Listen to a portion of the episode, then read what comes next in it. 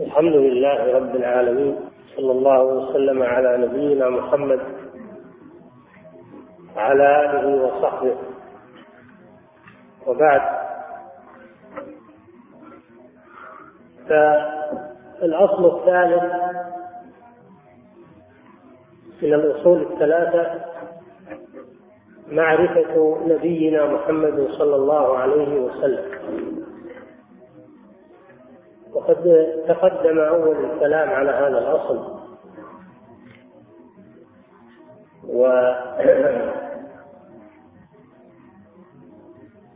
والدرس في هذه الليلة في بقيته في بقية ما ذكره الشيخ رحمه الله في هذا الأصل العظيم وهو معرفة النبي صلى الله عليه وسلم.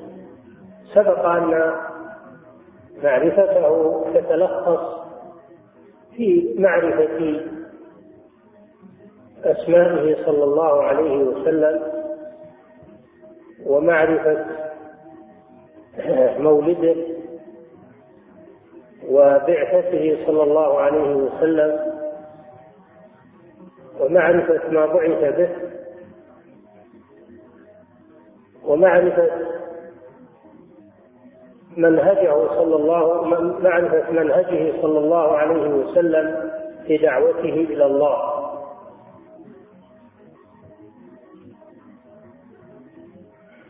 وهذا وقفنا عنده في الدرس الماضي معرفة منهجه صلى الله عليه وسلم في الدعوة إلى الله.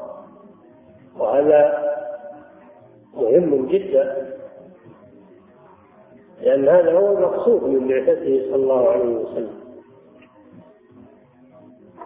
قال صلى الله عليه وسلم كما قال الشيخ نبئ بإقرأ أي جعل نبيا في قوله تعالى اقرأ باسم ربك الذي خلق.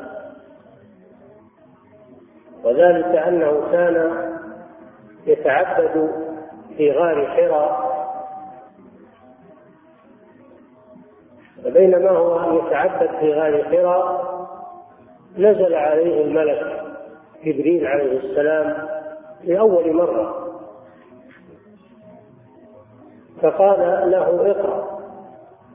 أمره أن يقرأ. فقال صلى الله عليه وسلم ما أنا بقارئ. إنه صلى الله عليه وسلم كان أميا لا يقرأ ولا يكتب. فقوله ما أنا بقارئ أي لا أحسن القراءة. فغطه جبريل غطة شديدة يعني ضمه إليه ضمة شديدة ثم أرسله يعني أطلقه. قال له اقرأ. فقال صلى الله عليه وسلم ما أنا بقارئ فضمه المرة الثالثة ثم أرسله ثم قال له اقرأ باسم ربك الذي خلق. فالله جل وعلا علمه علمه بواسطة الوحي لا بواسطة القراءة والكتابة إنه صلى الله عليه وسلم لا يقرأ الكتب ولا يخط الكتاب بيمينه كما قال تعالى وما كنت تتلو من قبله من كتاب ولا تخطه بيمينك. فلم يكن صلى الله عليه وسلم يقرأ الكتب ولم يكن يكتب الحروف وإنما كان أميا.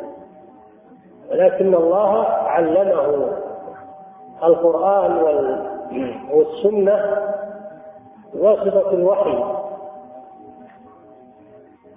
وكان صلى الله عليه وسلم يتلقى القرآن ويتلقى السنة بواسطة جبريل وحيا من الله عز وجل بدون أن يقرأ كتابا أو يكتب بيده صلى الله عليه وسلم.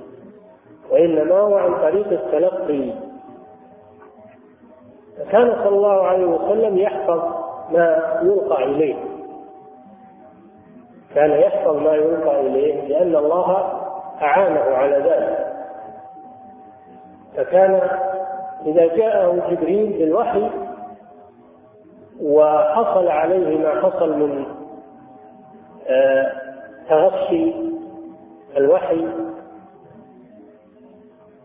ثم لا ينتهي جبريل من إلقاء الوحي إلا وقد حفظه النبي صلى الله عليه وسلم.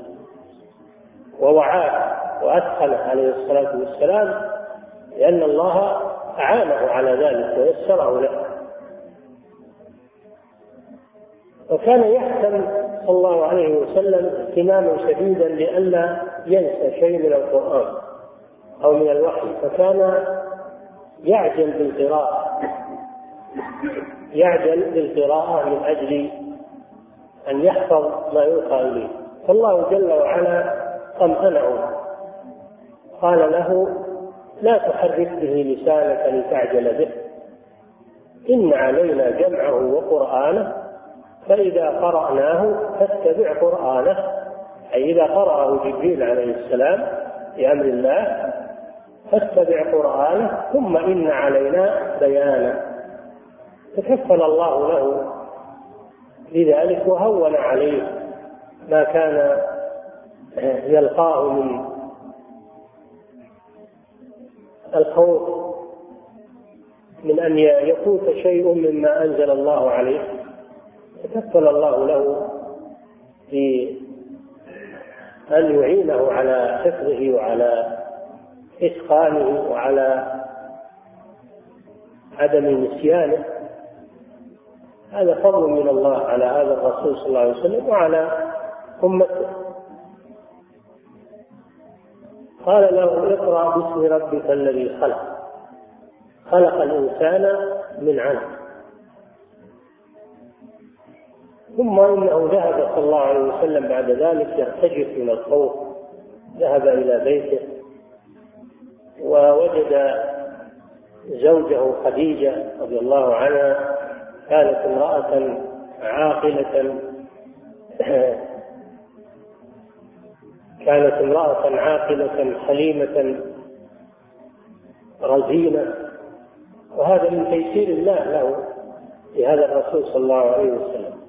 فلما رأت ما رأت عليه صلى الله عليه وسلم من الفزع لأنه لأول مرة يلتقي بالملك ولأول مرة يلقى إليه هذا القرآن العظيم الذي لو نزل على جبل يتصدع كما قال الله سبحانه وتعالى.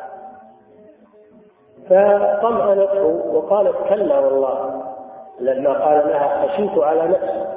قالت كلا والله. لا يؤذيك الله. إنك لتصل الرحم و تقري الضيف وتحمل الكلب. وتعين على نوائب الدهر. ثم ذهبت به إلى يعني ذكرت من صفاته صلى الله عليه وسلم الكريمة التي رباه الله عليها. ذكرت من صفاته أن الله جل وعلا سيكرمه وأنه لا يهينه أبدا. استدلت بأخلاقه وبصفاته صلى الله عليه وسلم على أن الله لا يهينه أبدا. وإنما يريد له الكرامة ثم ذهبت به إلى عمها ورقة بن نوفل وكان شيخا كبيرا قد قرأ الكتب السابقة. فلما ذكر له النبي صلى الله عليه وسلم ما حصل له طمأنه أيضا وقال له هذا هو الناموس الذي كان ينزل على موسى يعني الملك عليه الصلاة والسلام يعني الملك جبريل. ثم تمنى ورقة أن يكون يعني في شبابه وأن يكون قويا حتى يناصر الرسول صلى الله عليه وسلم. وقال له يا ليتني كنت جذعا يخرجك قومك؟ قال أو مخرجيهم؟ قال ما أتى نبي بمثل ما جئت به إلا أوذي.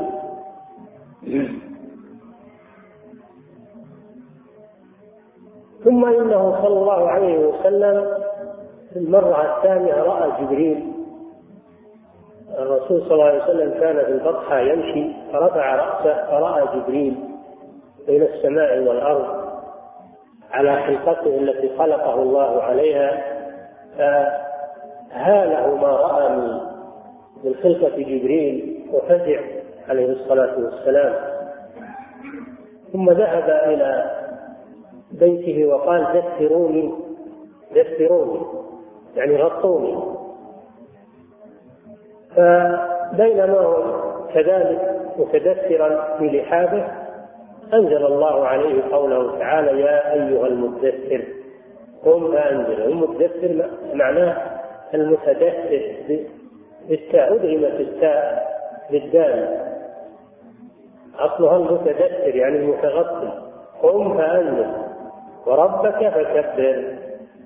هذه هي المرحلة الثانية. المرحلة الثانية وهي مرحلة الرسالة. أرسله الله في هذه السورة.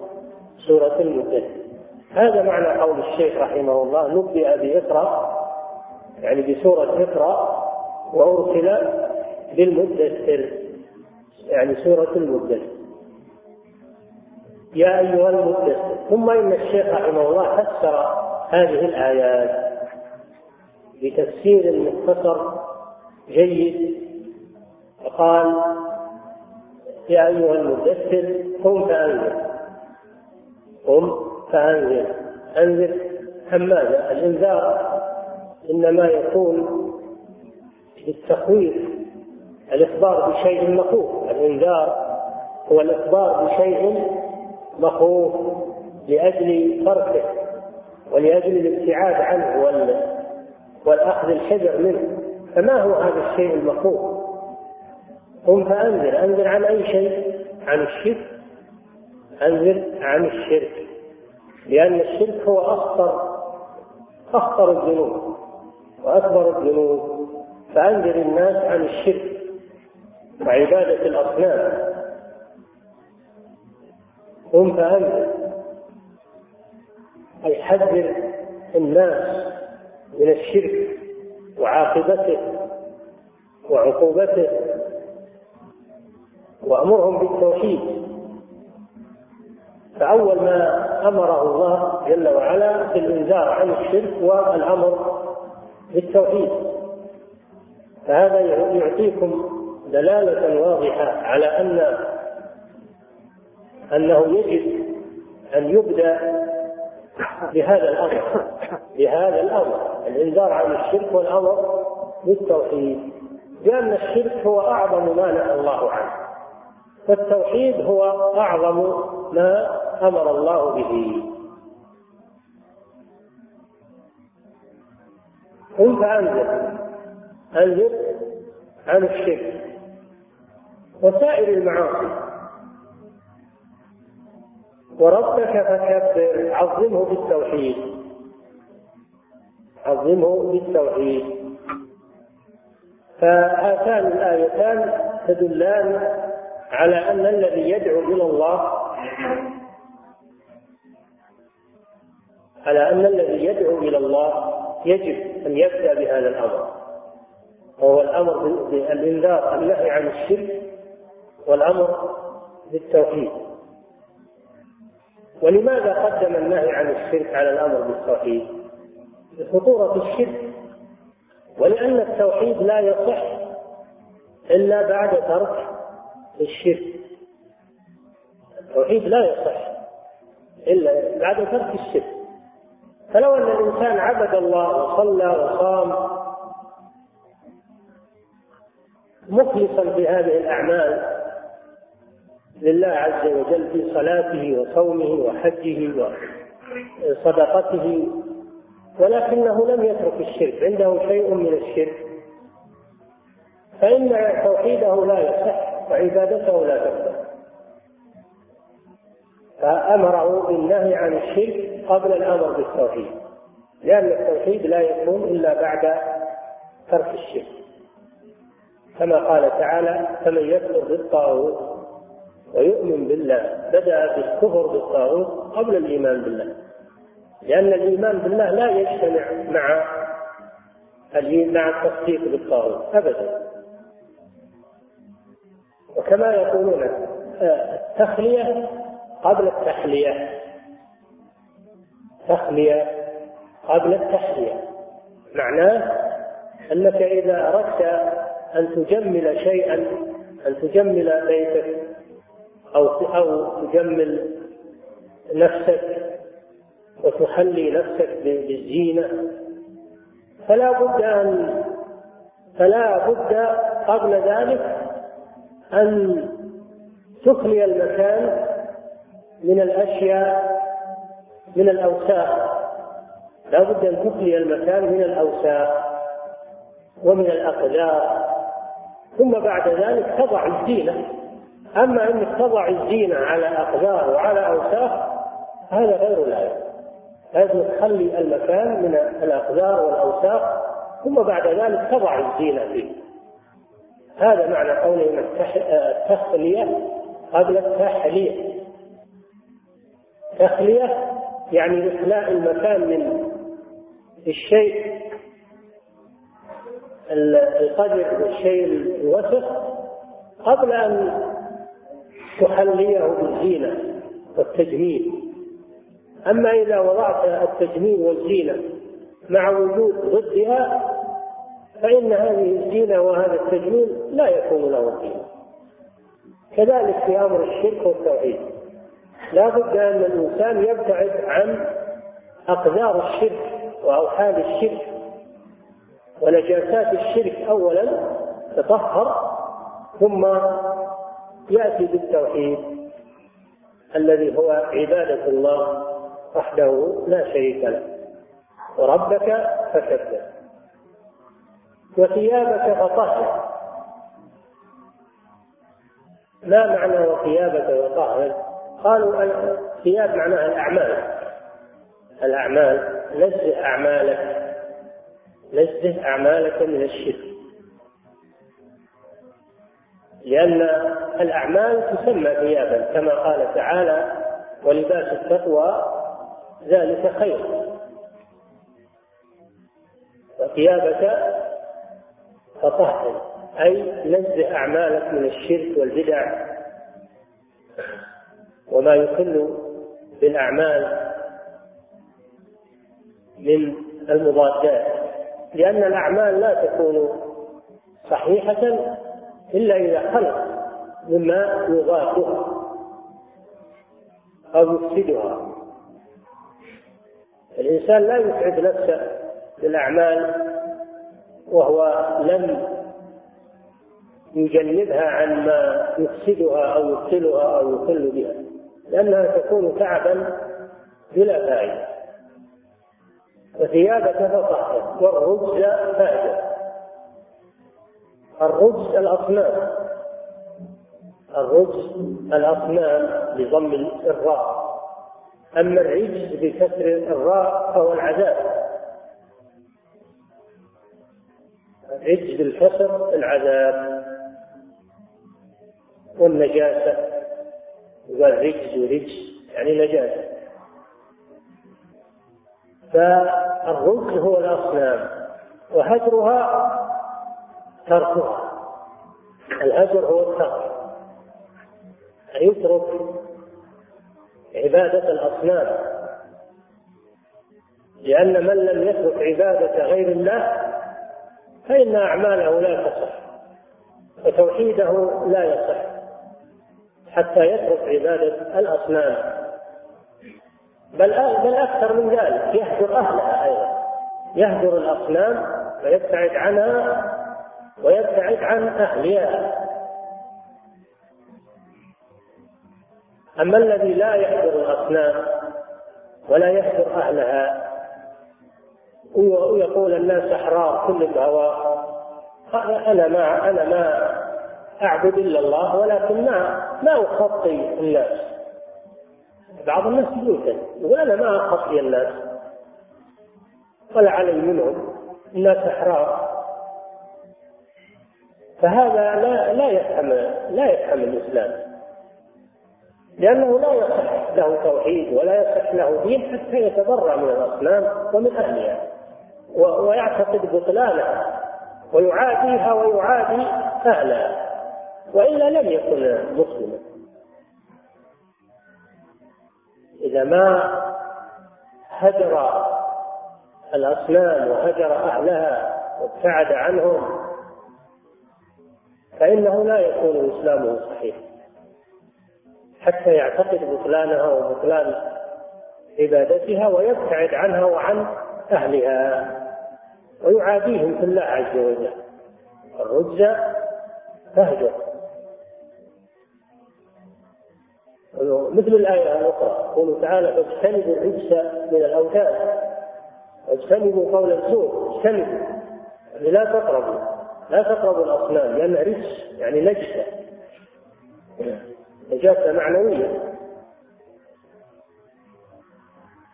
والرجز فاحش ولا تمنن تستكثر.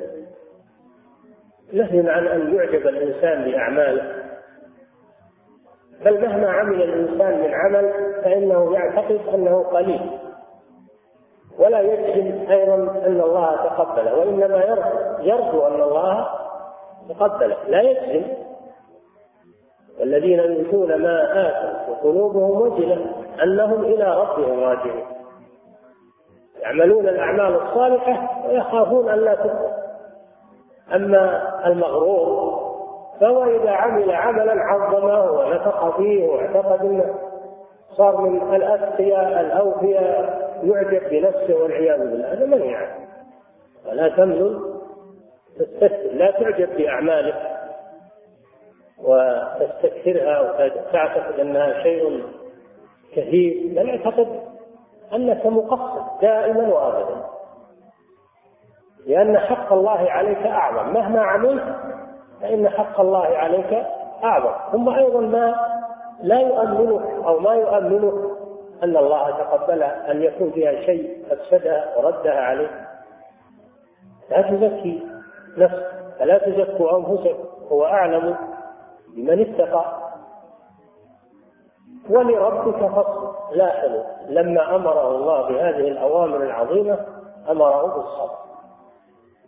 لأنه لا يمكن أن ينفذ هذه الأشياء إلا إذا اعطي الصبر أما الذي ليس عنده صبر فإنه لا يستطيع أن ينفذ هذه الأوامر العظيمة.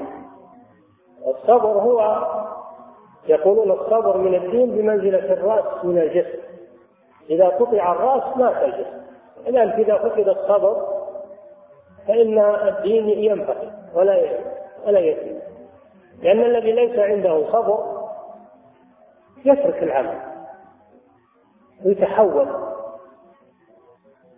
عند أدنى مشقة أو عند أدنى تعب يقول من الملزوم؟ حاك نفسي و... ثم يترك العمل. لأن ما عنده صبر الصبر دائما مع المؤمن. وبدون الصبر لا يمكن أن يمضي في طاعة الله ولا يمكن أن يعمل شيئا. لأن لأن الطاعات والعبادات شاقة على النفوس تحتاج إلى صبر.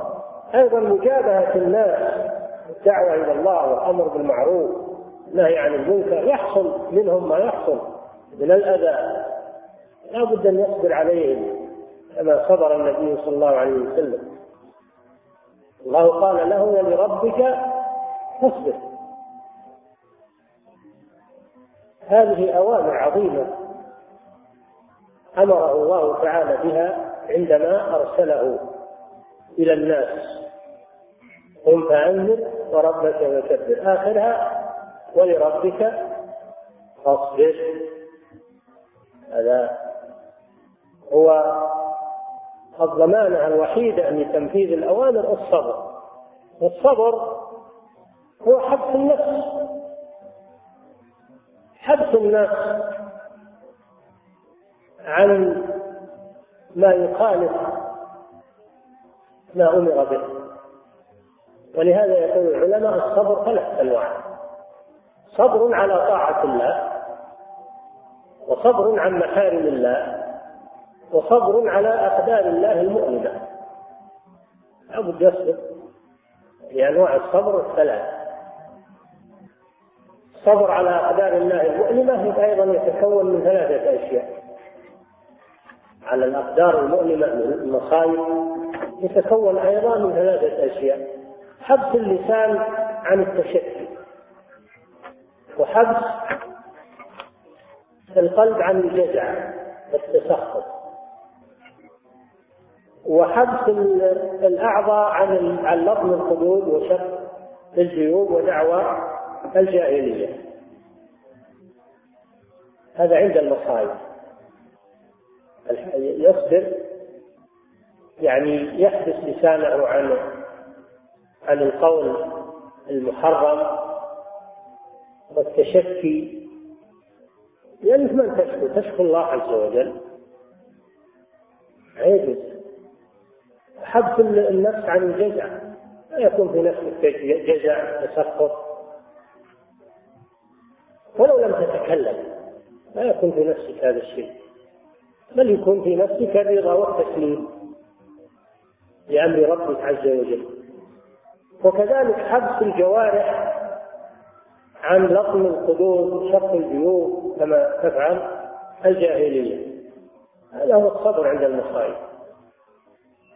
ولربك فاصبر. نعم.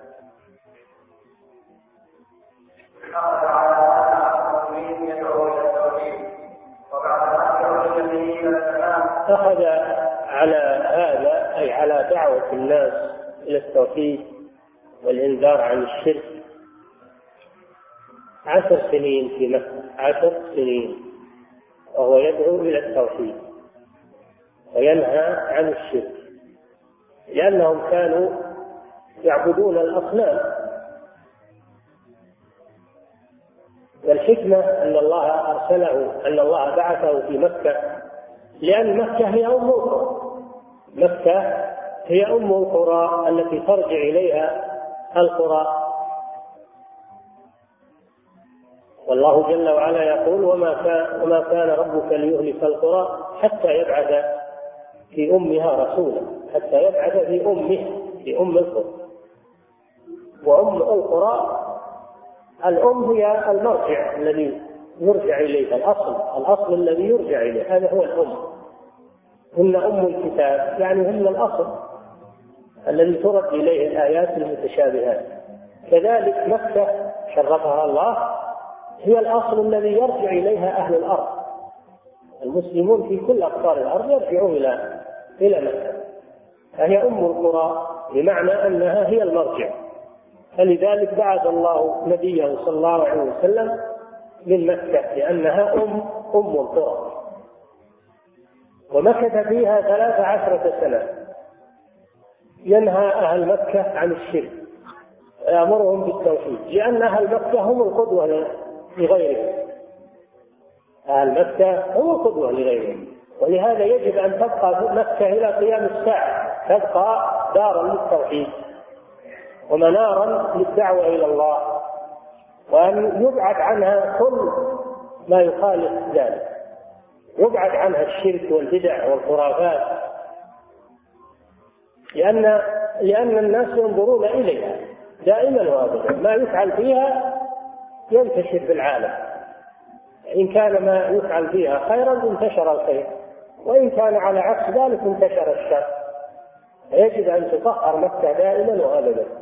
لهذا يقول الله جل وعلا لخليله إبراهيم وإسماعيل وأوحينا إلى إبراهيم وإسماعيل أن طهر بيتي للطائفين والعاكفين والركع السجود. وإن بوانا لإبراهيم مكان البيت ألا تشرك به شيئا وطهر بيتي للطائفين والقائمين والركع السجود. فيجب أن تطهر مكة. من كل ما يخالف الإسلام حتى يصدر منها الدين والدعوة إلى مشارق الأرض ومغاربها لأن الله بعث نبيه صلى الله عليه وسلم فيها وبدأ دعوته فيها عليه الصلاة والسلام.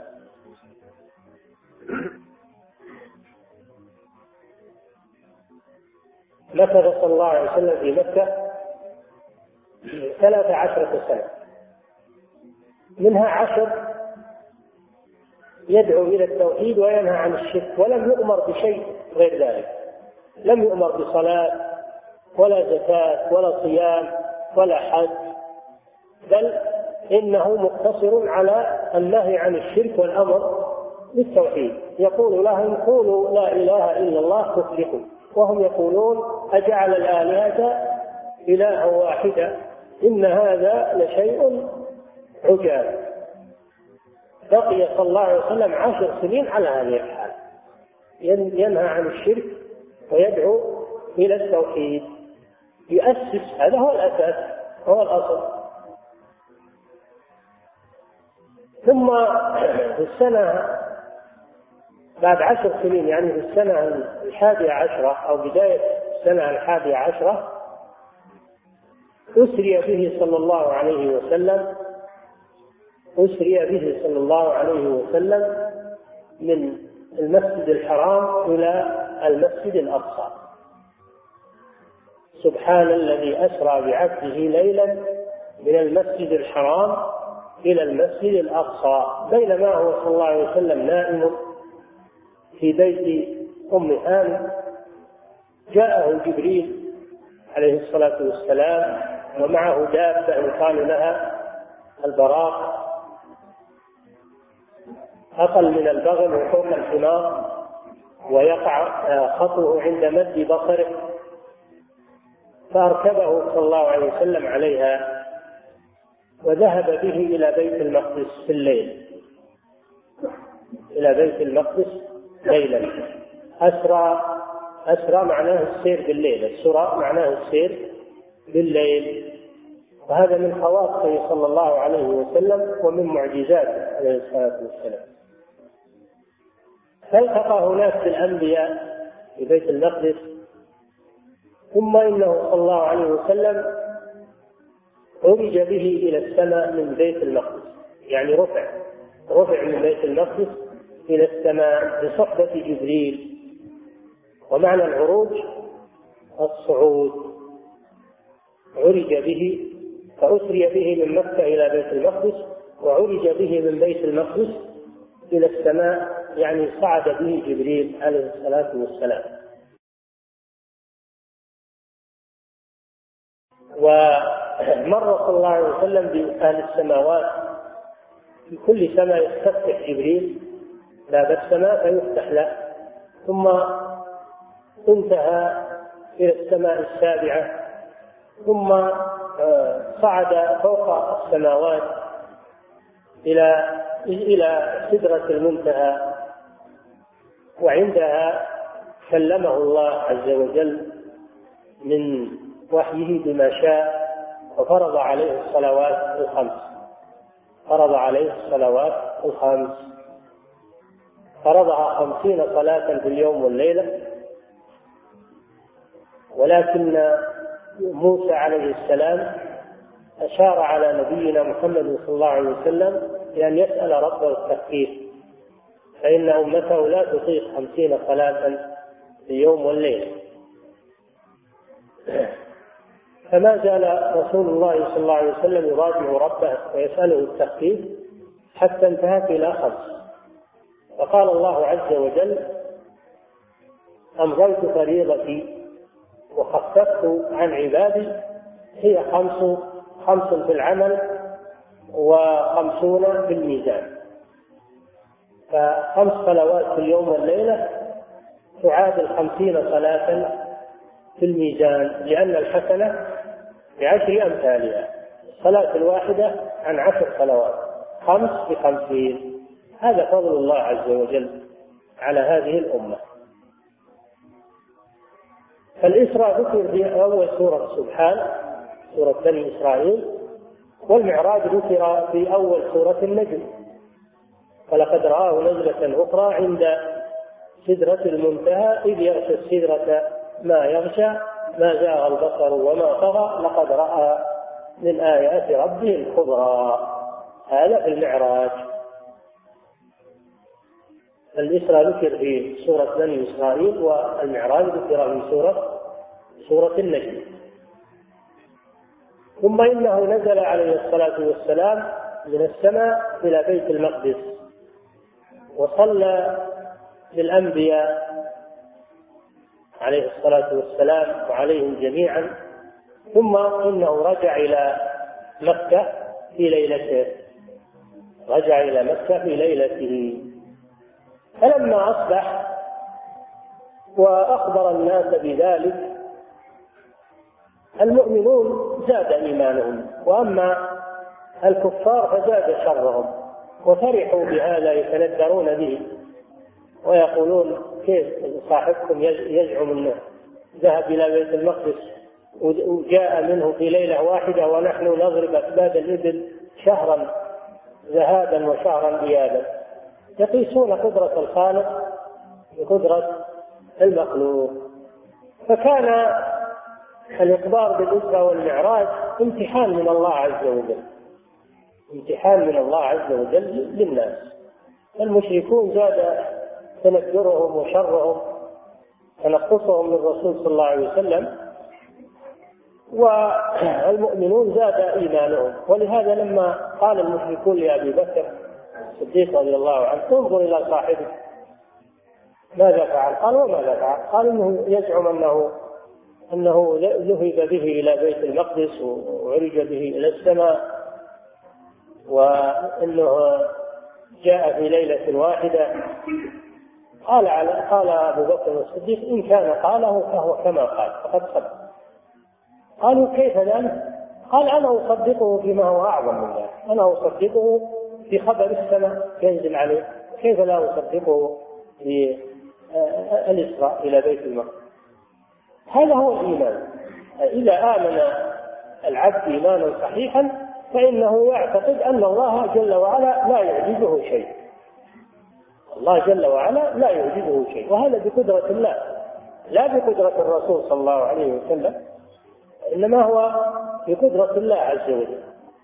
وهذا من معجزات هذا الرسول صلى الله عليه وسلم وكراماته عند ربه عز وجل.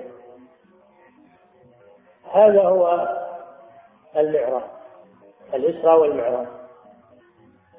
ولا بد من الاعتقاد بأنه صلى الله عليه وسلم أسري وعرج بروحه وجسمه. معا يقظة لا منام. لأن بعض بعض الناس يقولون إنه أسري بروحه. وأما جسده فلم يبرح مكة. لم يبارح مكة. وإنما أسري وعرج بروحه. وهذا كلام باطل. بل إنه أسري بروحه وجسده عليه الصلاة والسلام وحمل على على البراق. وكان ذلك يقظة لا مناما إذ لو كان بروحه فقط أو كان مناما ما الفرق بينه وبين الرؤيا؟ والله جل وعلا يقول سبحان الذي أسرى بعبده أسرى بعبده. والعبد يطلق على الروح وعلى البدن. ما يطلق على الروح وحدها أنها عبد. ولا يطلق على البدن وحده أنه عبد. لا يطلق إلا على الروح والبدن على مجموع الروح والبدن. لم يقل سبحان الذي أسرى بروح عبده. قال الذي أسرى بعبد. والعبد هو مجموع الروح والبدن. والله جل وعلا لا يعجزه شيء. هو القادر على كل شيء. ففرضت عليه الصلاة عليه الصلاة في مكة السنة العاشرة صلى بمكة عشر سنين. أقام الصلوات الخمس بمكة عشر سنين قبل الهجرة. وكان يصليها ركعتين ركعتين. أول ما فرضت الصلاة ركعتين ركعتين. فلما هاجر النبي صلى الله عليه وسلم أتمت الرباعية إلى أربع وإلا الفجر فإنها تطول فيها القراءة. وبقيت ركعتين كمان وإلا المغرب فإنها ثلاث من أول ما فرضت لأنها وتر النهار. لأنها وتر النهار. أما الظهر العصر والعشاء فكانت في مكة ركعتين ركعتين. فلما هاجر النبي صلى الله عليه وسلم أتمت أربع ركعات. كما في الحديث أول ما فرض الصلاة ركعتين فلما هاجر النبي صلى الله عليه وسلم أتمت صلاة الحضر وأقرت صلاة السفر. هذا بإجماع أهل العلم أن الصلاة فرضت في مكة وأن النبي صلى الله عليه وسلم صلاها بمكة لكن اختلفوا هل هي فرضت قبل الهجرة بثلاث سنين؟ هذا هو الراجح أنها ثلاث سنين كما ذكر الشيخ هنا. وقيل قبل الهجرة بخمس سنين وقيل قبل الهجرة بسنة واحدة وقيل بسنة ونصف. لكن الراجح هو ما ذكره الشيخ أنها قبل الهجرة بثلاث سنين. هذا هو أرجح أقوال أهل هل فرض مع هل فرض مع الصلاة شيء آخر من أركان الإسلام؟ هذا خلاف بين العلماء. منهم من يرى أن الزكاة أيضا فرضت بمكة. أن الزكاة أيضا فرضت بمكة. وإنما بينت أنصباؤها ومقاديرها وأهل أهل الزكاة في المدينة. أما أصل فرضيتها فهو في مكة. والدليل قوله تعالى وآتوا حقه يوم حصاده. هذا الزكاة المراد بحقه هنا الزكاة. ولو السورة مكية كلها سورة الأنعام كلها مكية. وكذلك قوله والذين في أموالهم حق معلوم للسائل والمحروم. أيضا السورة مكية. والمراد بالحق المعلوم الزكاة. ففرض أصلها في مكة لكن بينت تفاصيلها في المدينة. هذا قول. والقول الثاني وهو الذي يظهر من كلام الشيخ هنا أن الزكاة إنما فرضت في المدينة. ولم يفرض في مكة غير الركن الأول وهو التوحيد والصلاة الركن الثاني. هذا ظاهر كلام الشيخ هنا. نعم.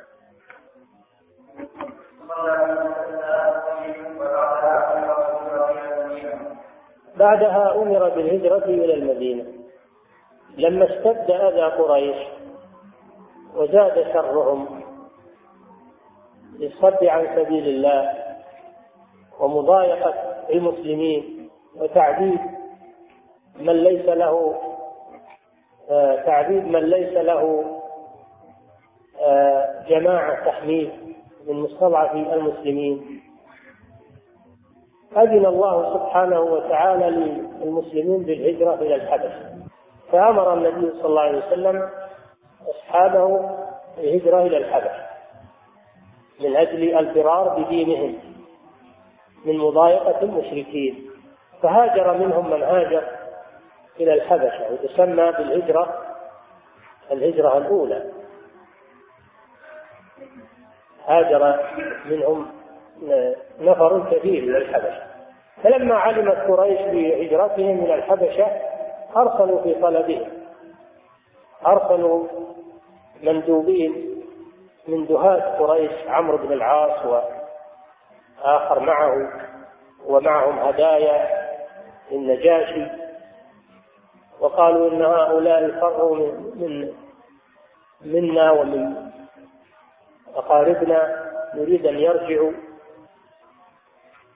وإنهم أشرار لا, لا يفسدون في بلده وإلى آخره وأعطوه الهدايا التي معهم ليغروه.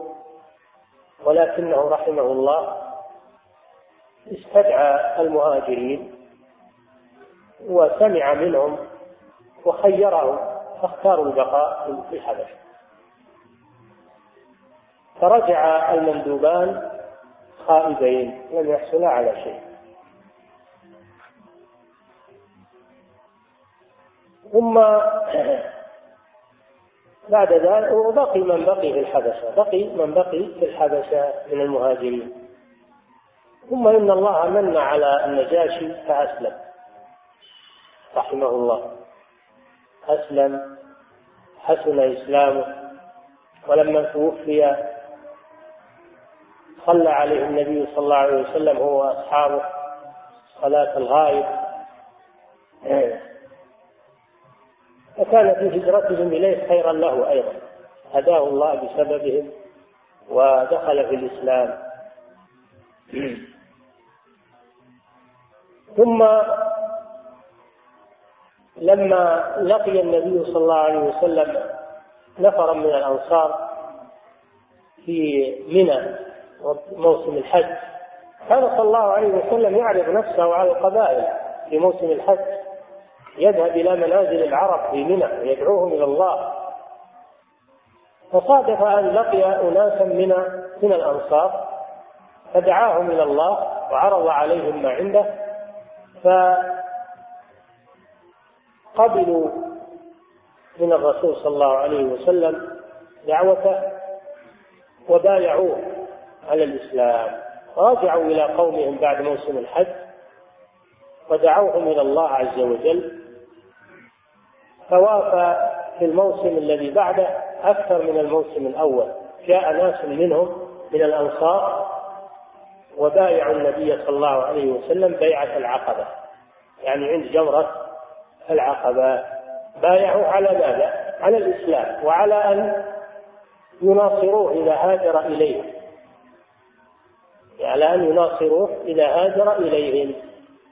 وأن يحموه مما يحمون منه أنفسهم وأولادهم.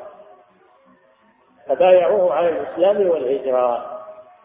فعند ذلك بعد هذه البيعة المباركة أذن النبي صلى الله عليه وسلم لمن كان في مكة من المسلمين بالهجرة إلى المدينة. فهاجروا هاجر من هاجر إلى المدينة. وبقي الرسول صلى الله عليه وسلم وبعض أصحابه. ثم إن الله أذن لنبيه صلى الله عليه وسلم بالهجرة. فلما علمت قريش بهجرة الصحابة إلى المدينة وعلموا بالبيعة التي حصلت بينه وبين الأنصار خافوا أن يلحق رسول الله صلى الله عليه وسلم بأصحابه في المدينة ويتكون لهم قوة وأن يتكون لهم منعة. ففي الليلة التي أراد النبي صلى الله عليه وسلم أن يخرج إلى الهجرة جاءوا وحاصروا البيت ووقفوا عند الباب معهم أسلحتهم يريدون الفتك برسول الله صلى الله عليه وسلم. فالله أخبر نبيه صلى الله عليه وسلم بذلك فأمر النبي صلى الله عليه وسلم ينام على فراشه. حتى يراه المشركون ويظنون أنه النبي صلى الله عليه وسلم. فنام علي رضي الله عنه على فراش الرسول صلى الله عليه وسلم وتغطى بغطاء الرسول صلى الله عليه وسلم وصار المشركون ينظرون إليه يظنون أنه الرسول. وخرج النبي صلى الله عليه وسلم من بينهم وهم لا يشعرون. أعمى الله بصائرهم عنه وأخذ ترابا وذرعوا على رؤوسهم. وخرج من بينهم وذهب إلى أبي بكر رضي الله عنه وخرج هو وإياه وذهب إلى غار حور واختفيا فيه. ثلاثة أيام وقريش تطلب آه، من الناس العثور عليه بأي وسيلة حيا أو ميتا. فلما يئسوا من حصوله بعد البحث والتنقيب وأغروا بالجوائز من يأتي به صلى الله عليه وسلم حيا أو ميتا فلما أيسوا خرج رسول الله صلى الله عليه وسلم وصاحبه من الغار وركبوا الرواحل وذهبوا إلى المدينة مهاجرين. والهجرة في اللغة ترك الشيء ترك الشيء. أما الهجرة في الشرع فهي الانتقال كما عرفها الشيخ هنا. الانتقال من بلد الكفر إلى بلد الإسلام. هذه هي الهجرة الشرعية. والهجرة عمل جليل قرنها الله بالجهاد في كثير من الآيات. ولما هاجر النبي صلى الله عليه وسلم إلى المدينة جاء المهاجرون الذين كانوا في الحبشة. جاءوا من الحبشة إلى المدينة. واجتمع المسلمون في المدينة والحمد لله وتكونت للمسلمين دولة في المدينة من المهاجرين والأنصار ومن يسلم ويأتي إليه. عند ذلك شرع الله بقية شرائع الدين ففرض على نبيه صلى الله عليه وسلم الصيام السنة الثانية من الهجرة. وفرض عليه الحج في السنة التاسعة من الهجرة على الصحيح. وبذلك تكاملت أركان الإسلام. أولها الشهادتان وآخره وآخرها الحج إلى بيت الله الحرام. وهذا تاريخ فرضيتها على رسول الله صلى الله عليه وسلم. والحاصل من هذا أن نعلم أن التوحيد هو المهمة الأولى في الدعوة إلى الله عز وجل وأنه يبدأ به قبل أن يبدأ بالصلاة أو بالصيام أو بالزكاة أو بالحج. لأن النبي صلى الله عليه وسلم كما سمعتم بقي عشر سنين يدعو إلى التوحيد وينهى عن الشرك. ولم يؤمر بالصلاة ولم يؤمر بزكاة ولا بحج ولا بصيام. وإنما فرضت عليه هذه الفرائض بعد أن تقرر التوحيد. والنبي صلى الله عليه وسلم كان إذا بعث كان إذا بعث الدعاة يأمرهم أن يدعوا الناس أول شيء إلى التوحيد. كما في حديث معاذ إنك تأتي قوما من أهل الكتاب فليكن أول ما تدعوهم إليه شهادة أن لا إله إلا الله وأن محمدا رسول الله. فإنهم أجابوك لذلك فأعلمهم أن الله فرض عليهم خمس صلوات. إلى آخر الحديث. فدل على أنه لا يؤمر بالصلاة ولا بالزكاة ولا بالصيام إلا بعد تحقق التوحيد. ووجود التوحيد. أن من بدأ بغير التوحيد فإن دعوته باطلة ومنهجه ضال مخالف لمنهج الرسل كلهم عليهم الصلاة والسلام. الرسل كلهم أول ما يبدأون بالتوحيد وبإصلاح العقيدة.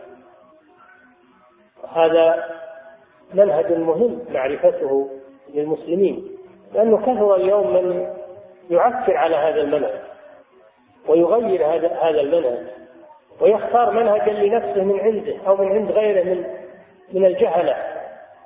لابد من الرجوع إلى منهج الرسول صلى الله عليه وسلم. وهذه فائدة معرفة الرسول صلى الله عليه وسلم. وجعله من الأصول الثلاثة. هذه فائدته تعرف كيف دعا الناس وما هو منهجه صلى الله عليه وسلم حتى تسير عليه. لأنه هو القدوة عليه الصلاة والسلام. نعم.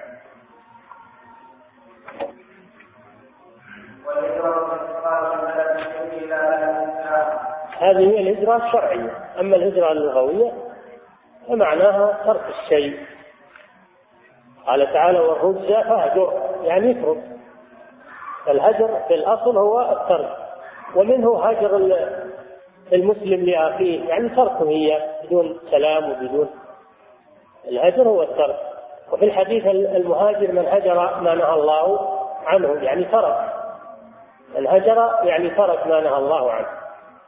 أما الهجرة في الشرع التي هي مقرونة مع الجهاد ومع الأعمال الصالحة فهي الانتقال من بلد الكفر إلى بلد الإسلام. وهنا سؤال مهم جدا وهو أن تسأل ما هو بلد الكفر وما هو بلد الإسلام؟ لأن هذه أيضا مسألة اعتاقت على كثير من الناس. بلد بلد الكفر هو الذي يكون الحكم فيه بغير ما أنزل الله. يتولاه حكومة كافرة تحكم بغير ما أنزل الله. هذا بلد الكفر. بلد الإسلام هو الذي تتولاه حكومة مسلمة. تحكم بما أنزل الله. هذا بلاد الإسلام. نعم.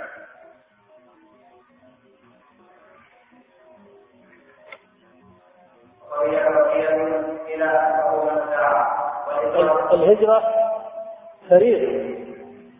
الهجرة في الجهاد في سبيل الله. فريضة باقية غير منسوخة. يجب على كل مسلم يحتاج إلى الهجرة أن يهاجر. ولا يجوز للمسلم أن يقيم في بلاد الكفر وهو لا يقدر على إظهار دينه. يجب عليه أن يهاجر إلى بلاد المسلمين. فهي فريضة باقية. قوله صلى الله عليه وسلم لا تنقطع الهجرة حتى تنقطع التوبة. ولا تنقطع التوبة حتى تخرج الشمس من مغربها. وفي, وفي القرآن يقول الله جل وعلا إن الذين توفاهم الملائكة ظالمي أنفسهم. يعني هذه نزلت في الذين تركوا الهجرة وهم يقدرون عليها. قالوا فيما كنتم؟ قالوا كنا مستضعفين في الأرض. قالوا ألم تكن أرض الله واسعة فتهاجروا فيها فأولئك مأواهم جهنم وساءت مصيرا إلا المستضعفين من الرجال والنساء والولدان لا يستطيعون حيلة ولا يهتدون سبيلا فأولئك عسى الله أن يعفو عنهم. كان الله عفوا غفورا. نعم. ومن يهاجر في سبيل الله يجد في الأرض مراغما كثيرا وسعة. ومن يخرج من بيته مهاجرا إلى الله ورسوله ثم يدركه الموت فقد وقع أجره على الله. وكان الله غفورا رحيما. وخرج الإنسان ومات في الطريق كتب الله له الهجرة. يخرج من بيته مهاجرا إلى الله ورسوله ثم يدركه الموت فقد وقع أجره على الله. نعم. والدليل قوله تعالى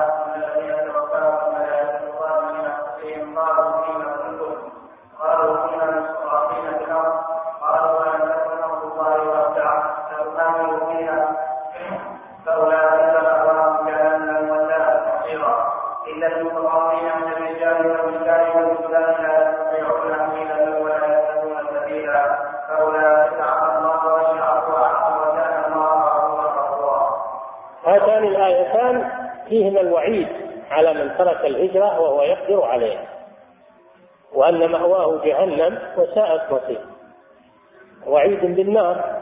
وإن كان لا يخرج من الإسلام لكن هذه من نصوص الوعيد.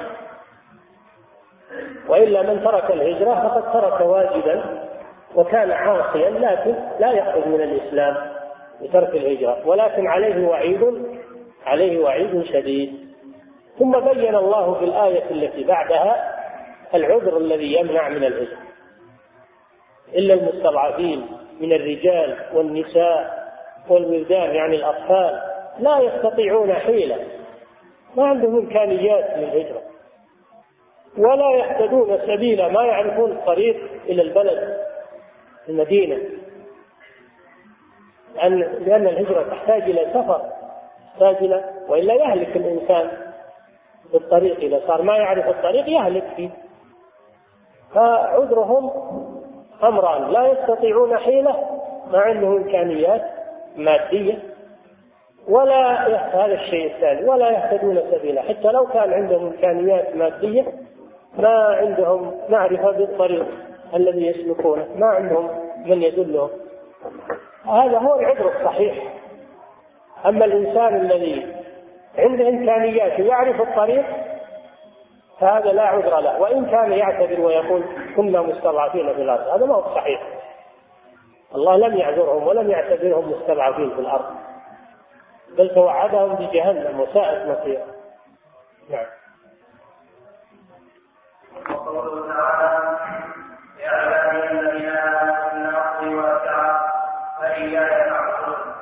هذه الآية من سورة الروم. يا عبادي الذين آمنوا إن أرضي واسعة. فإياي فاعبدون. هذا فيه الأمر بالهجرة. وأن أرض الله واسعة. إذا إذا كنت في بلد لا تتمكن من إظهار دينك فيها فهناك أرض لله واسعة. انتقل ما منها. لم تحصر في هذه في هذه البقعة السيئة. بل اخرج منها إلى أرض واسعة. الله قد وسع الأرض سبحانه وتعالى. ولو إلى الجبال ولو إلى إلى البراري واخرج ألا ألم تكن أرض الله واسعة فتهاجروا فيها؟ قل يا عبادي الذين آمنوا يا, يا عبادي الذين آمنوا إن أرضي واسعة فإياي فاعبدون. أمر بالهجرة. وقوله الذين آمنوا هذا فيه دليل على أن تارك الهجرة من المؤمنين وأنه لا يكفر. أنه لا يكفر فدل على أن آية النساء من نصوص الوعيد. نعم. الإجابة عن حديث الصحيح أن النبي صلى الله عليه وسلم قال لا هجرة بعد الفتح ولكن جهاد ونية. فظاهر هذا الحديث أن الهجرة انتهت في فتح مكة. هذا ظاهر الحديث أن الهجرة انتهت في فتح مكة. وأنه فتحت مكة في عهد النبي صلى الله عليه وسلم في السنة الثامنة من الهجرة لا هجرة بعد الفتح ولكن أهل العلم أجابوا عن هذا الحديث بأن المراد لا هجرة بعد الفتح يعني من مكة لأنها بلد صارت بالفتح بلد إسلام. صارت بالفتح بلد إسلام. وكان الناس يظنون أن أن الهجرة باقية من مكة بعد الفتح. ويريدون تحصيل ثواب الهجرة يذهبون إلى المدينة يريدون ثواب الهجرة. لكن بعد الفتح انتهت الهجرة من مكة لأنها صارت بلد إسلام.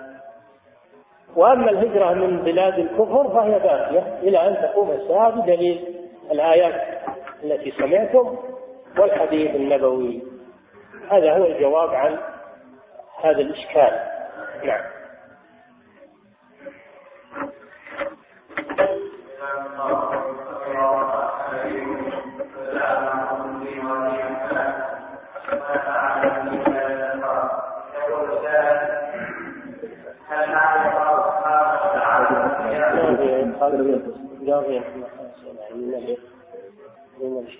نعم يقول الله سبحانه وتعالى عندما النبي صلى الله عليه وسلم ثم لا على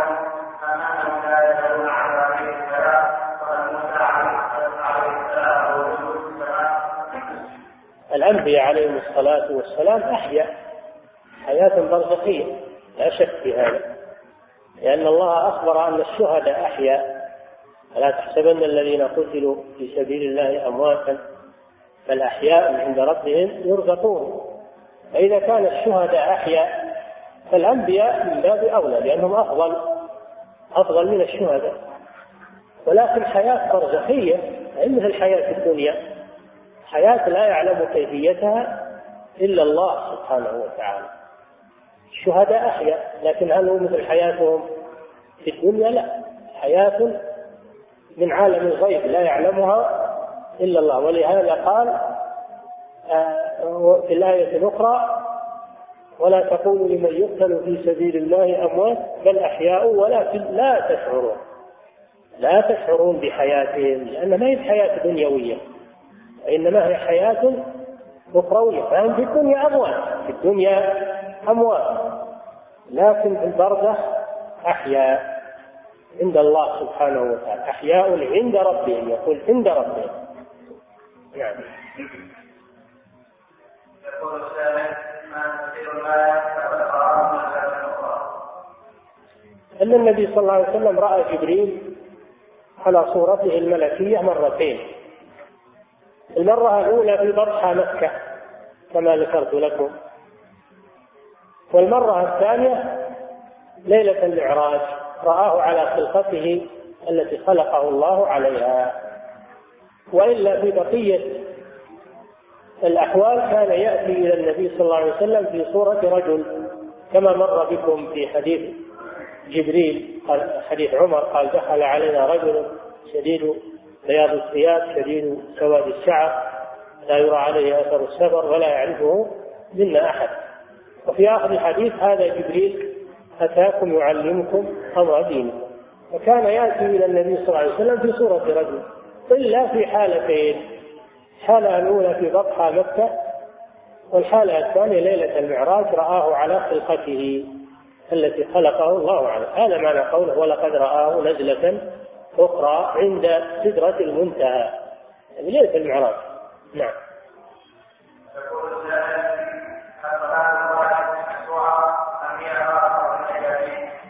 الصحيح أنها مشروعة لكن لمن له شأن في الإسلام؟ كالعلماء والقادة المجاهدون في سبيل الله الذين لهم شأن في الإسلام إما في الدعوة إلى الله تعليم العلم وإما في الجهاد أو ولاة الأمور أو ولاة أمور المسلمين الذين يقومون على شريعة الله وينفذونها الذين لهم شأن في الإسلام يصلى عليهم صلاة الغائب بمعنى أنه إذا كانوا خارج البلد صلى عليهم صلاة الغائب. أما من كان في البلد أنه يصلى إما على جنازته إن أمكن أو على قبره إذا لم يمكن. ولهذا يغلط بعض الناس بعض الشباب الآن إذا مات واحد في البلد ولا صلوا عليه صلوا عليه صلاة الغائب في البلد. هذا ما يجوز ليس مشروع هذا. اذهبوا إلى قبره إذا ما تمثلون أو فاتتكم الصلاة على جنازة اذهبوا إلى قبره وصلوا عليه نعم بعد النبي صلى الله عليه وسلم السماء على بيت بالأنبياء ثم على الحق مر بيت مرتين وصلى بالأنبياء مرتين. نعم وهو كذلك. وهو كذلك. نعم. يقول السائل ما حكم زيارة النساء القبور وهل زيارة النساء صلى الله عليه وسلم ما حكم؟ زيارة النساء القبور حكم زيارة النساء القبور حرام. وكبيرة من كبائر الذنوب. لقوله صلى الله عليه وسلم لعن الله زوارات القبور واللعن. يقتضي أن هذا كبيرة والعياذ بالله. المرأة ممنوعة من زيارة القبور لا قبر الرسول صلى الله عليه وسلم ولا قبر غيره. وعلى المرأة أن تلتزم أن تلتزم بشرع الله عز وجل. ولا تخالف. يعني بعض النساء يذهبن لزيارة القبور أو لزيارة قبر الرسول صلى الله عليه وسلم. وهذا لا يجوز. وإن قال به بعض العلماء فهو قول خطأ الصواب أنه لا يجوز هذا. وأن من قال بجوازه فهو مخطئ لأنه خلاف الدليل. نعم.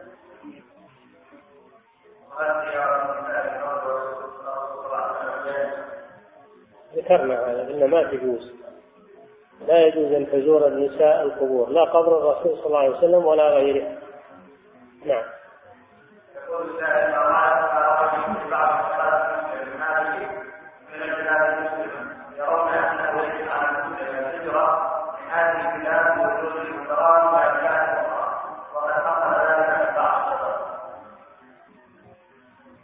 نحن قلنا إن الضابط في البلد الذي يهاجر منه هو الذي تحكمه دولة كافرة. لا تقيم شرع الله. هذا البلد الذي يهاجر.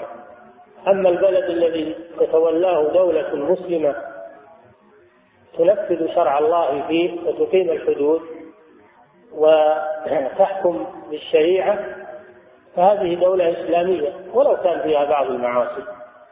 الكمال هو حاصل. لو كان فيها بعض المعاصي التي دون الشرك ودون الكفر حتى لو إن بعضهم عند الشرك ما دام ولي الأمر مستقيم على طاعة الله وينفذ الحدود ويقيم الشريعة في المحاكم الشرعية ولو كان هناك بعض المعاصي هذه بلاد إسلامية. بلاد إسلامية. نعم. يقول كثير من الناس من بلد الشرك إلى بلد ولكن يردون لحجة جواز السفر أو الإقامة أو تحضير العرض عليهم. هذا هذا يرجع فيه إلى أمور نظامية. أمور سياسية وأمور نظامية. وما أعتقد أن الذي يأتي حسب الأصول حسب الأنظمة أنه يرد. لكن ما يرد إلا واحد خالف للأنظمة. الذي يتمشى على الأنظمة وهو مسلم ويريد الهجرة الذي يعتقده أنه يرحب به. إنما هذا الذي يمنع عند الشيء من المخالفات يعدلها ويلتزم بالنظام الدولة وإن شاء الله يتسهل الأمر نعم.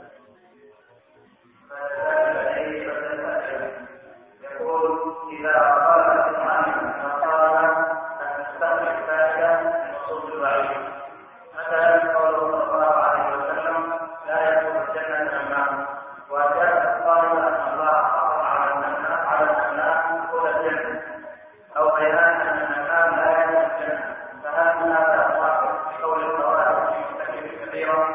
نعم هذا هو قول الخوارج. اللي تقول إن النمام تحرم عليه الجنة هذا قول الخوارج والعياذ بالله.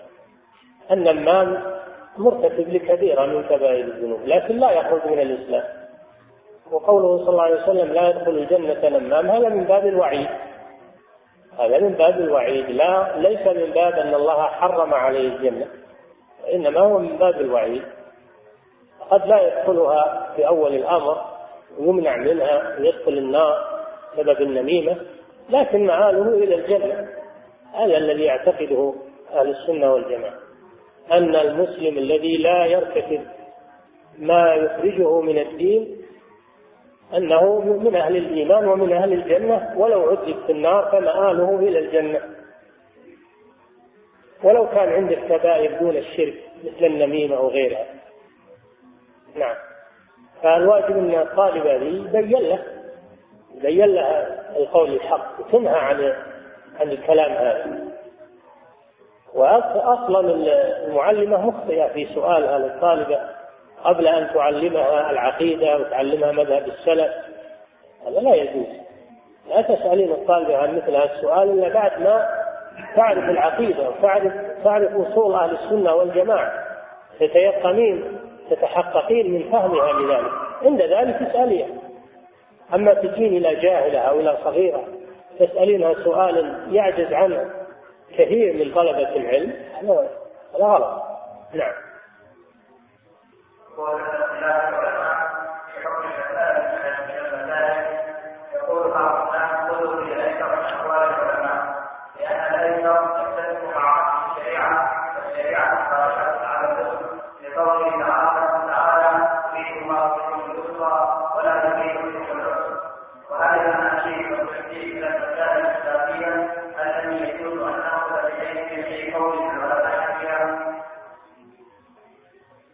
الله جل وعلا أمرنا أن نأخذ بما يقوم عليه الدليل عند النزاع بين العلماء وغيرهم. قال تعالى فإن تنازعتم في شيء فردوه إلى الله والرسول إن كنتم تؤمنون بالله واليوم الآخر. فنأخذ من مسائل الخلاف ما قام عليه الدليل من كتاب الله أو سنة رسوله ونترك ما عدا. والذي يقوم عليه الدليل هو اليسر. الذي يقوم عليه الدليل هو اليسر لأن الله جل وعلا لا يشرع لنا شيئا إلا وهو ميسور لنا و آه، وفيه يسر لنا. يريد الله بكم اليسر ولا يريد بكم العسر. لا يكلف الله نفسا إلا وسعها. وما جعل عليكم في الدين من حرج. ما يريد الله ليجعل عليكم من حرج ولكن يريد ليطهركم. يتم نعمته عليكم فالأخذ بما قام عليه الدليل هو اليسر. أما الأخذ بما خالف الدليل فإنه عسر. وإن, وإن ظهر لآخذه أنه يسر. فهو عسر لأنه معصية لله ولرسوله صلى الله عليه وسلم. وأما التمثيليات والأناشيد فليست من من عمل المسلمين ولا من سيرة الرسول صلى الله عليه وسلم ولا من منهجه في الدعوة إلى الله. والأناشيد من الغنى والغنى حرام ومن اللهو الباطل. نعم. والتمثيل هذا ما عرف عند المسلمين. وإنما هو متسرب إلينا من عادات الكفار في المسارح والملاهي. نعم.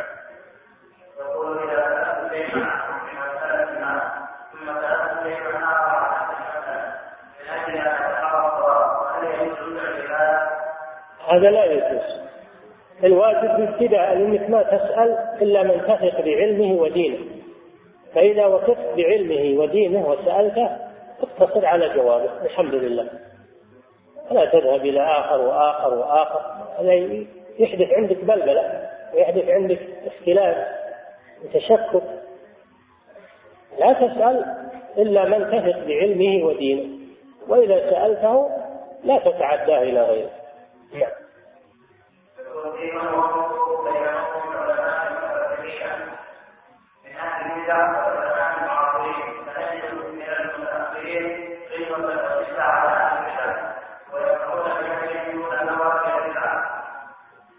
إذا كان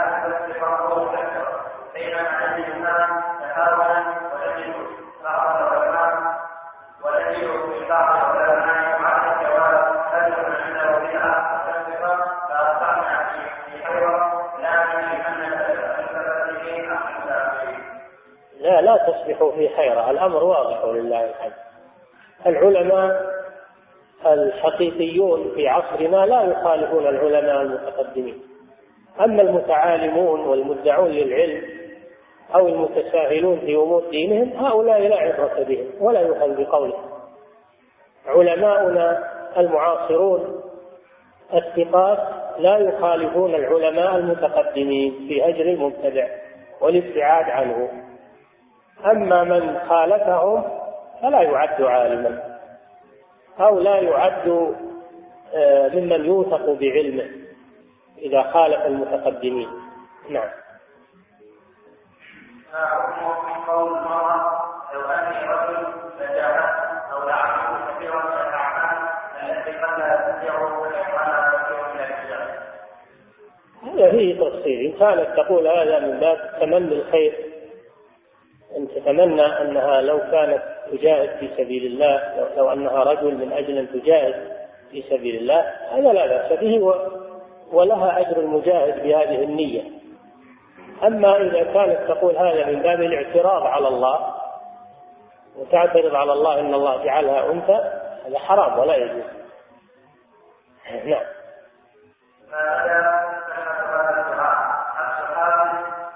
حبس حبس حجر. مدة مدة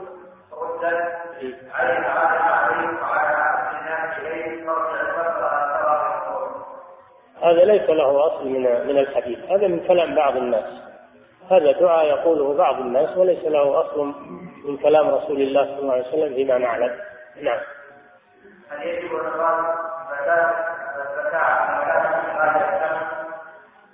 الملابس اللي تلبس لا زكاة عليها.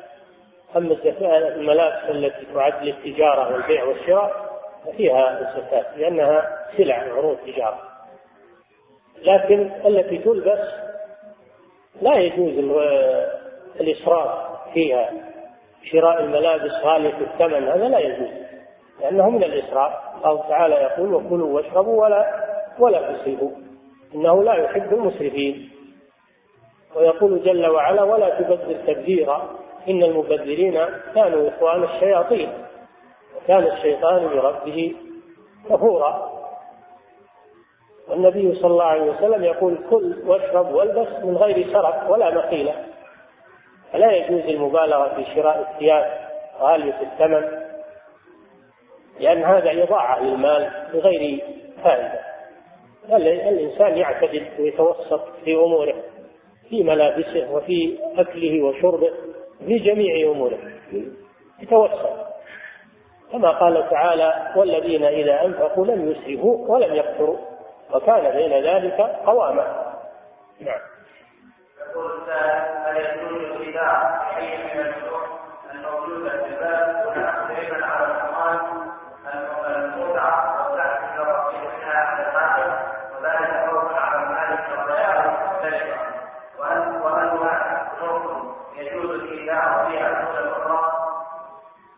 الإيداع بالبنوك من أجل الحفظ يجوز للضرورة يجوز أن تودع نقودك لأجل حفظها عن السرقة وعن الضياع. من باب الضرورة أما الإيداع من أجل الاستثمار وأخذ الفوائد الربوية هذا حرام. والبنوك كلها سواء ما أعرف أن فيها بنوك أحسن من بعض. كلها ربوية كلها بنوك ربوية. نعم. لكن إذا اضطررت إلى الإيداع فيها للحفظ ففي مانع.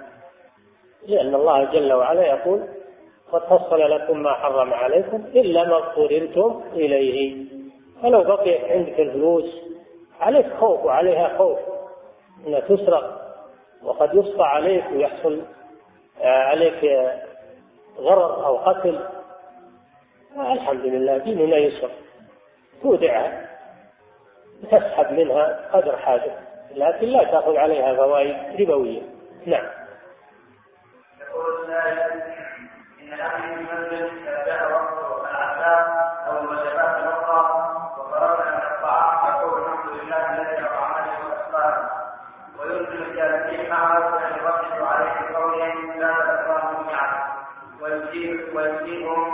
رب العالمين ويرى يقول هذا في هذه الحقيقة فهو جاهل ولا ولا الله. فهذا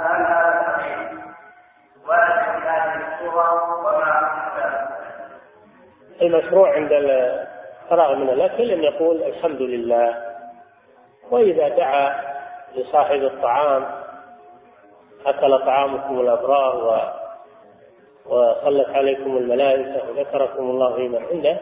إذا إذا دعا لصاحب الطعام أو يقول أنعم الله عليك أو بارك الله لك أو ما أشبه ذلك فلا بأس. لكن التزام دعاء معين لا يتعداه دائما لرده هذا لا أصل له. إنما يدعو بما تيسر. وأيضا ما يلزم الناس ويلقنهم هذا الدعاء ويردونه هذا لا أصل له. يدعو بما تيسر والحاضرون إن دعوا الحمد لله وما دعوا ما يمكنهم ولا يعتبر هذا من كفران النعمة كما يقول. يكفي أن يقول الحمد لله هذا هو المشروع. وما زاد عليه من الدعاء فهو زيادة خير وإن ترك فلا شيء به نعم. يقول السائل أن امرأة سؤالي هو أن زوجي قد تخاطبت معه في قطيع بعض مسألة الخصومة بين الزوجين ما هي عندنا هذه عند المحاكم. تروح للمحكمة تشتكي زوجها أو هو يشتكيها ويتخاصمون عند القاضي. إن كان إن شاء الله يحصل المقصود من إيصال الحق إلى مستحق. نعم. شخص سافر في يوم الجمعة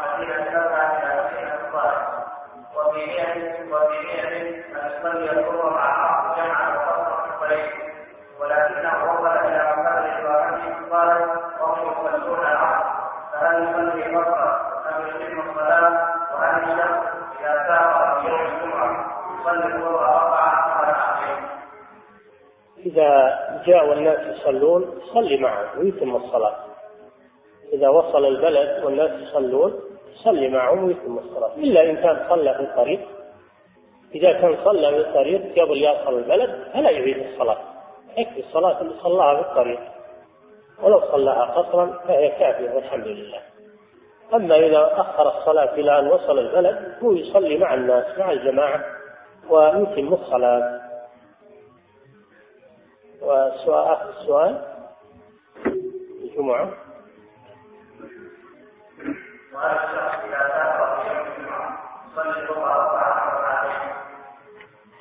إذا إذا وجبت عليه الظهر وهو في الطريق يصليها ركعتين. أما إن كانت وجبت عليه في البلد قبل أن يخرج هذا يجب عليه يصلي الجمعة لا يجوز له. إذا أذن المؤذن عند دخول الإمام في الخطبة لا يجوز لأحد أن يسافر من البلد التي هو مقيم فيها حتى يصلي الجمعة. لأنه وجبت عليه. أما إن سافر من أول النهار يوم الجمعة وحانت عليه الظهر وهو في الطريق يصليها في الطريق ويقصرها ما في مانع. أحسن الله إليكم هذه رسالة من أخت الله. تقول هذه الأسئلة تعرض على فضيلة الشيخ صالح الفوزان حفظه الله.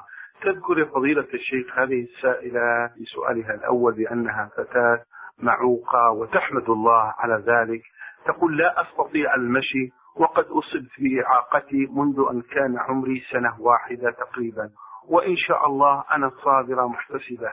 هل تعتبر هذه الإعاقة ابتلاء وامتحان من الله عز وجل؟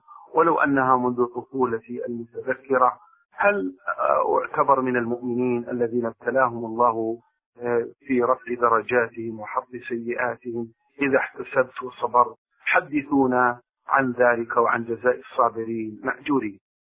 نرجو ذلك أن يكون هذا تمحيصا ورفعة للدرجات فإن المسلم إذا ابتلاه إذا ابتلاه الله ببلوى فإنه يؤمن بقضاء الله وقدره ويصبر ويحتسب ولا يجزع ويكتب الله له أجر ذلك أجر صبره وحسابه ولكن إذا كان هناك علاج للإصابة ودواء المرض فإنه يبحث عن الدواء والعلاج لأن هذا من باب فعل الأسباب النافعة. ولا ينقص ذلك من أجره ومن قدره وإذا لم يكن له علاج فإنه يصبر ويحتسب وقد يكون الإصابة بالمكاره عقوبة للمسلم على ذنب فعله أو تقصير حصل منه فيحاسب نفسه. ويتوب إلى الله عز وجل. قال تعالى وما أصابكم من مصيبة فبما كسبت أيديكم. وما ذكرته السائلة من الإعاقة المبكرة. هذا قضاء وقدر من الله سبحانه وتعالى فعليها الصبر والاحتساب ورجاء الأجر من الله عز وجل. والله جل وعلا يقول وعسى أن تكرهوا شيئا وهو خير لكم. أحسن الله إليكم تقول فضيلة الشيخ عندما أصلي الوتر أقول اللهم آجرني في إعاقتي واخلفني خيرا منها ولا أدعو لنفسي بالشفاء من هذه الإعاقة لأنني دائما أتذكر المرأة التي أتت إلى الرسول صلى الله عليه وسلم بمعنى فيما معنى الحديث وقالت إنني آه، أسرع وأتكشف فادعوا الله لي. فقال لها الرسول صلى الله عليه وسلم اصبري ولك الجنة أو أدعو لك الله فيشفيك فاختارت الصبر ولكنها قالت أدعو, آه، أدعو, أدعو الله ألا أتكشف. هل ما فعلته فيه حرج فضيلة الشيخ؟ هذا شيء طيب إذا صبرت واحتسبت الأجر فهذا عمل طيب ويرجى له فيه الأجر والثواب على الصبر قال الله جل وعلا وبشر الصابرين الذين إذا أصابتهم مصيبة قالوا إنا لله وإنا إليه راجعون. أولئك عليهم صلوات من ربهم ورحمة وأولئك هم المهتدون. فأنت مخيرة فإن أن تدعي الله بزوال ما أصابك أو أن تصبري وت... وتطلبين الأجر من الله سبحانه وتعالى. أنت بالخيار. نعم. أحسن الله إليكم من أسئلتها تقول فضيلة الشيخ في بعض الأحيان تدور من في حو في رأسي وفي أفكاري أشياء ويضيق صدري وأحيانا تدمع عيني دون أن أحدث بذلك أحد فهل هذا ينافي الصبر؟ إذا لم تحدثي أحدا ولم يحصل منك تضجر وتسخط لهذا الشيء فلا يضر هذا. فلا يضر إن شاء الله. نعم. أخيرا تقول فضيلة الشيخ صالح هل يجوز لي الجمع بين الصلوات عندما أخرج خارج المنزل أو في الاستراحات أو في البر نظرا لصعوبة الوضوء عندي؟ نعم إذا كان يشق عليك آه، كل صلاة في وقتها عند الخروج من البيت يشق عليك نظرا لعقدك وصعوبة الوضوء لكل صلاة فلا مانع من الجمع بين الصلاتين. رفعا للحرج. أحسن الله إليكم.